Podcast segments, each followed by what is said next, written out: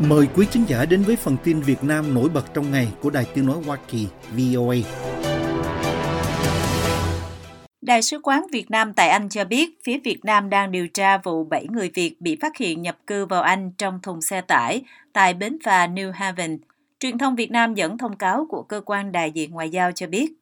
hiện tất cả những người di cư đang được chăm sóc y tế tại bệnh viện và đại sứ quán đang liên lạc với các cơ quan địa phương để theo dõi vụ việc, sẵn sàng có các biện pháp bảo hộ công dân cần thiết nhằm bảo đảm quyền và lợi ích chính đáng của công dân trong trường hợp xác định được là công dân Việt Nam. Báo Thanh niên dẫn thông cáo báo chí của Đại sứ quán cho biết thêm. Trước đó, truyền thông Anh cho biết nhà chức trách nước này đã phát hiện 7 người nhập cư được cho là công dân Việt Nam ở bến phà New Haven hôm 16 tháng 2. Những người di cư này đã phải nhập viện sau khi họ được tìm thấy trong thùng một chiếc xe tải đông lạnh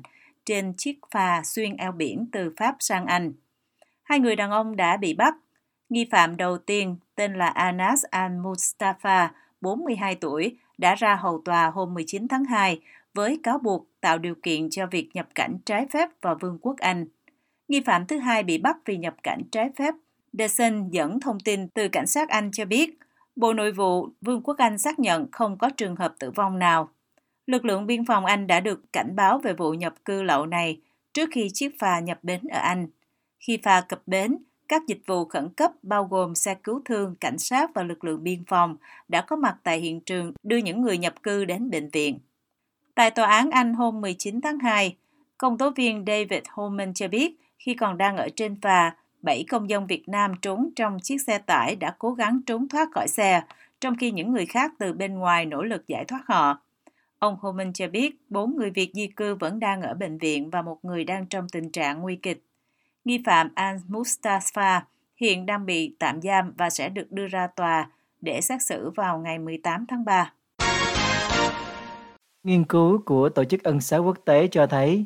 các cơ sở lưu trữ nhiên liệu của Việt Nam có dính líu vào việc vận chuyển nhiên liệu cho quân đội Myanmar, bất chấp các lệnh trừng phạt của Mỹ và phương Tây. Trong một báo cáo gần đây, Ân xá Quốc tế sử dụng các kỹ thuật phân tích dữ liệu hàng hải, vệ tinh, thương mại và hải quan phát hiện ra những thay đổi đáng kể về cách nhiên liệu hàng không được đưa vào Myanmar trong năm qua, với việc quân đội dường như sử dụng các tuyến đường mới và dựa vào các đơn vị lưu trữ, trong đó có một doanh nghiệp tại Việt Nam, để cố tình che giấu nguồn gốc của nhiên liệu. Báo cáo của ân xá quốc tế đặt nghi vấn không rõ liệu các công ty thương mại có biết số nhiên liệu họ bán cho các công ty Việt Nam sau đó sẽ sớm được vận chuyển đến Myanmar hay không, hay liệu các hành động của họ có thể vi phạm các lệnh trừng phạt hiện hành hay không. Những thương nhân này đã bán nhiên liệu cho một công ty Việt Nam, sau đó công ty này dường như đã bán nhiên liệu máy bay cho một bên của Myanmar. Hải quan cho thấy một trong những doanh nghiệp này là công ty trách nhiệm hữu hạn Hải Linh, công ty sở hữu và vận hành kho bãi cái mép. Báo cáo viết, Tổ chức nhân quyền có trụ sở tại New York, Mỹ phát hiện trong năm 2023 có đến 7 chuyến hàng nạp nhiên liệu từ có đến 7 chuyến hàng nạp nhiên liệu hàng không tại một kho chứa nhỏ có tên là cảng xăng dầu Cái Mép gần thành phố Hồ Chí Minh, Việt Nam do công ty trách nhiệm hữu hạn Hải Ninh trong nước điều hành. Công ty Việt Nam này tiếp nhận xăng tại kho chứa ở Cái Mép cũng do họ quản lý. Sau khi lưu trữ nhiên liệu từ vài giờ đến vài ngày, nhiên liệu đó được bán cho Myanmar và vận chuyển bằng tàu thủy. Trong các chuyến hàng trên, Tổ chức Ân xá Quốc tế phát hiện có ít nhất một chuyến xuất từ kho cảng của Tập đoàn Dầu khí Ngoài khơi Quốc gia Trung Quốc ở Huệ Châu, nước này. Vai trò của Việt Nam ở đây đặc biệt có vấn đề. Cảng cái mép đóng vai trò thiết yếu để chuỗi cung ứng mới này hoạt động, và vì vậy chính phủ Việt Nam có nghĩa vụ phải đảm bảo các cảng của mình không bị sử dụng cho các hoạt động liên quan đến vi phạm nhân quyền. Bà Monse Ferre, Phó Giám đốc khu vực nghiên cứu của Tổ chức Ân xá Quốc tế đưa ra ý kiến. Bà nhấn mạnh, chính phủ Việt Nam có nghĩa vụ đảm bảo các cảng của mình không được sử dụng cho các hoạt động liên quan đến vi phạm nhân quyền. VOA đã liên lạc Bộ Ngoại giao Việt Nam và công ty trách nhiệm hữu hạn Hải Linh và đề nghị họ cho ý kiến về phát hiện và tuyên bố của Tổ chức Ân xá Quốc tế, nhưng chưa được phản hồi. Truyền thông Việt Nam mô tả công ty trách nhiệm hữu hạn Hải Linh là ông trùm xăng dầu, đang nắm giữ nhiều dự án quan trọng trong ngành công nghiệp khí. Với các dự án hạ tầng xăng dầu, kho chứa, khí hóa lỏng từ Bắc vào Nam và đội tàu chở nhiên liệu hùng hậu. Ngoài ra, công ty này còn có kho ngoại quan ở cái mép Vũng Tàu, có sức chứa 120.000 mét khối. Trao đổi với VOA qua email, bà Yadana Maun, người phát ngôn của Tổ chức Nhân quyền Công lý cho Myanmar, đưa ra lời kêu gọi Việt Nam phải hành động ngay lập tức để đảm bảo rằng các công ty và cảng biển của mình không đóng vai trò thúc đẩy tội ác tàn bạo của quân đội Myanmar. Bà nói thêm rằng cuộc không kích ở Myanmar vào năm ngoái là vụ đẫm máu nhất kể từ cuộc đảo chính tiếm quyền đã giết chết nhiều trẻ em, phụ nữ và đàn ông vô tội, đồng thời kêu gọi Việt Nam với tư cách là một quốc gia thành viên ASEAN và thành viên của Hội đồng Nhân quyền Liên Hiệp Quốc phải có trách nhiệm trong việc bảo vệ nhân quyền, chấm dứt đồng lõa với các tội ác quốc tế của chính quyền và chấm dứt gây ra cuộc khủng hoảng ở Myanmar. Chuỗi cung ứng nhiên liệu hàng không cung cấp cho Myanmar dường như đã thay đổi đáng kể tính từ khi các lệnh trừng phạt được Anh, Mỹ, Liên minh châu Âu và các nước khác thông qua vào năm ngoái. Vào tháng 8 năm 2023, Hoa Kỳ đã thông qua dòng trừng phạt mới nhất đối với nhiên liệu máy bay. Vào năm ngoái, như VOA đã đưa tin, một nhóm các tổ chức phi chính phủ ở Myanmar nói rằng tập đoàn dầu khí Petro Việt Nam của Việt Nam nằm trong số các công ty dịch vụ dầu mỏ lớn nhất thế giới đã tiếp tay cho chính quyền quân quản Myanmar mang lại nguồn thu bất chính giúp chế độ này tấn công tàn bạo vào chính người dân của mình.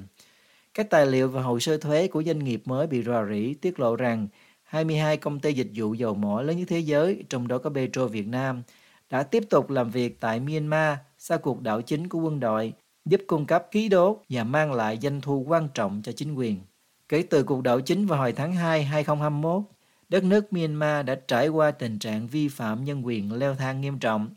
Vào hồi tháng Giêng năm nay, xảy ra gần nhà thờ St. Peter Baptist ở làng Canaan thuộc vùng Sagain, khiến 17 thường dân thiệt mạng, hơn 20 người bị thương. Hành động này khiến các tổ chức nhân quyền, trong đó có tổ chức ân xá quốc tế, kêu gọi quốc tế phải điều tra hành vi tội ác chiến tranh của chính quyền quân quản.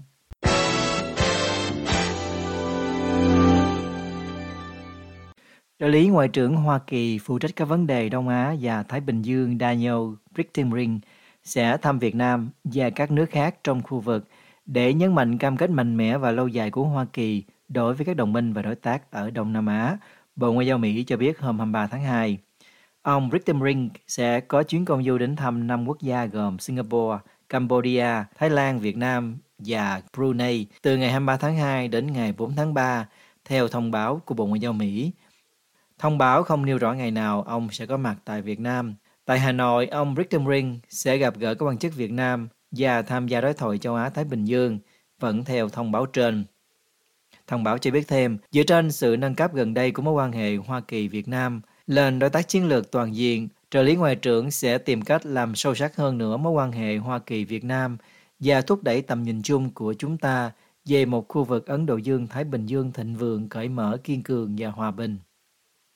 Theo quan sát của VOA tiếng Việt, ngoài trừ một số trang tin điện tử dẫn thông tin từ Bộ Ngoại giao Mỹ, các trang tin chính thức của chính phủ Việt Nam tới tối ngày 23 tháng 2 vẫn chưa đăng tải tin tức về chuyến thăm này của ông Ring.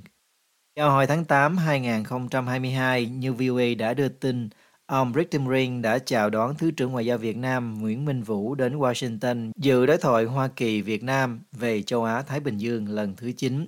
Ông Ring là quan chức cấp cao nhất của hành pháp Hoa Kỳ đến thăm Việt Nam kể từ khi Washington và Hà Nội nâng tầm quan hệ ngoại giao vào tháng 9 năm ngoái. Vào đầu tháng này, ở nhánh lập pháp Mỹ, dân biểu liên bang John Kim, Chủ tịch tiểu bang đối ngoại Ấn Độ Dương-Thái Bình Dương của Hạ viện, dẫn đầu một phái đoàn có chuyến công du đến thăm Việt Nam. Nữ dân biểu đại diện khu vực 40 của bang California cho biết trong một thông cáo rằng phái đoàn của bà đã gặp gỡ các quan chức chính phủ, cơ quan kiểm kê tù binh và người mất tích, gia đình các tù nhân chính trị cũng như các nhà bất đồng chính kiến và các nhà hoạt động. Nhà sản xuất xe điện Việt Nam VinFast vừa yêu cầu Ấn Độ giảm thuế nhập khẩu đối với ô tô của họ trong khoảng 2 năm để khách hàng có thể làm quen với các sản phẩm, trong khi một nhà máy sản xuất tại địa phương đi vào hoạt động. Reuters dẫn lời một giám đốc điều hành của hãng cho biết hôm 25 tháng 2.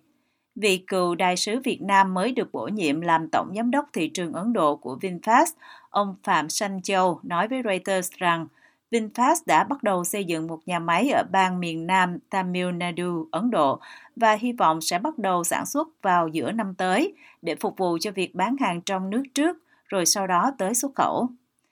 Tháng trước, VinFast và bang Tamil Nadu cho biết hai bên đã đồng ý hợp tác hướng tới khoản đầu tư lên tới 2 tỷ đô la. với cam kết dự kiến là 500 triệu đô la trong 5 năm đầu tiên của dự án.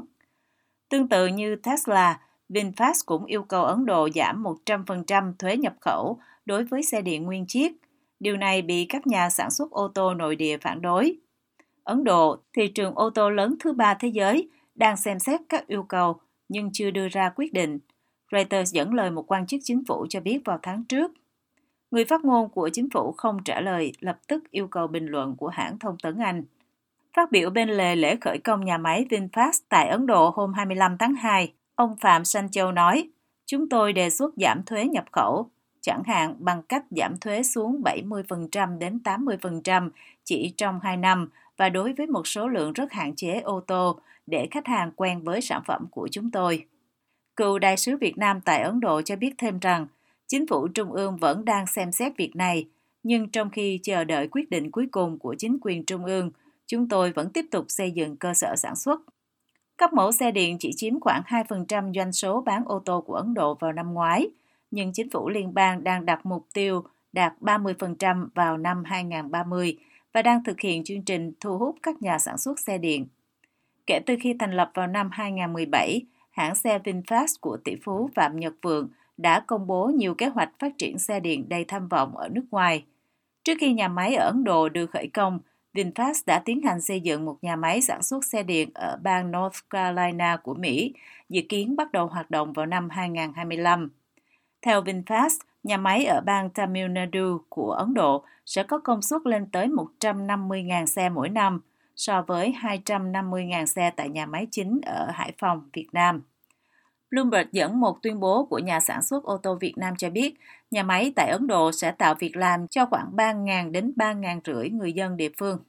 Ông Phạm Sancho cho biết thêm rằng, công ty đã hợp tác chặt chẽ với khoảng 55 đại lý ở Ấn Độ để có mạng lưới bán hàng và sau này cũng có thể tìm cách bán các mẫu xe hai bánh của mình tại nước này. Mới đây, hôm 22 tháng 2, VinFast công bố báo cáo tài chính chưa kiểm toán cho thấy họ đã giao hơn 34.800 xe trong năm 2023, thấp hơn nhiều so với mục tiêu của hãng đã đặt ra là 50.000 chiếc và bị lỗ ròng tới 2,39 tỷ đô la.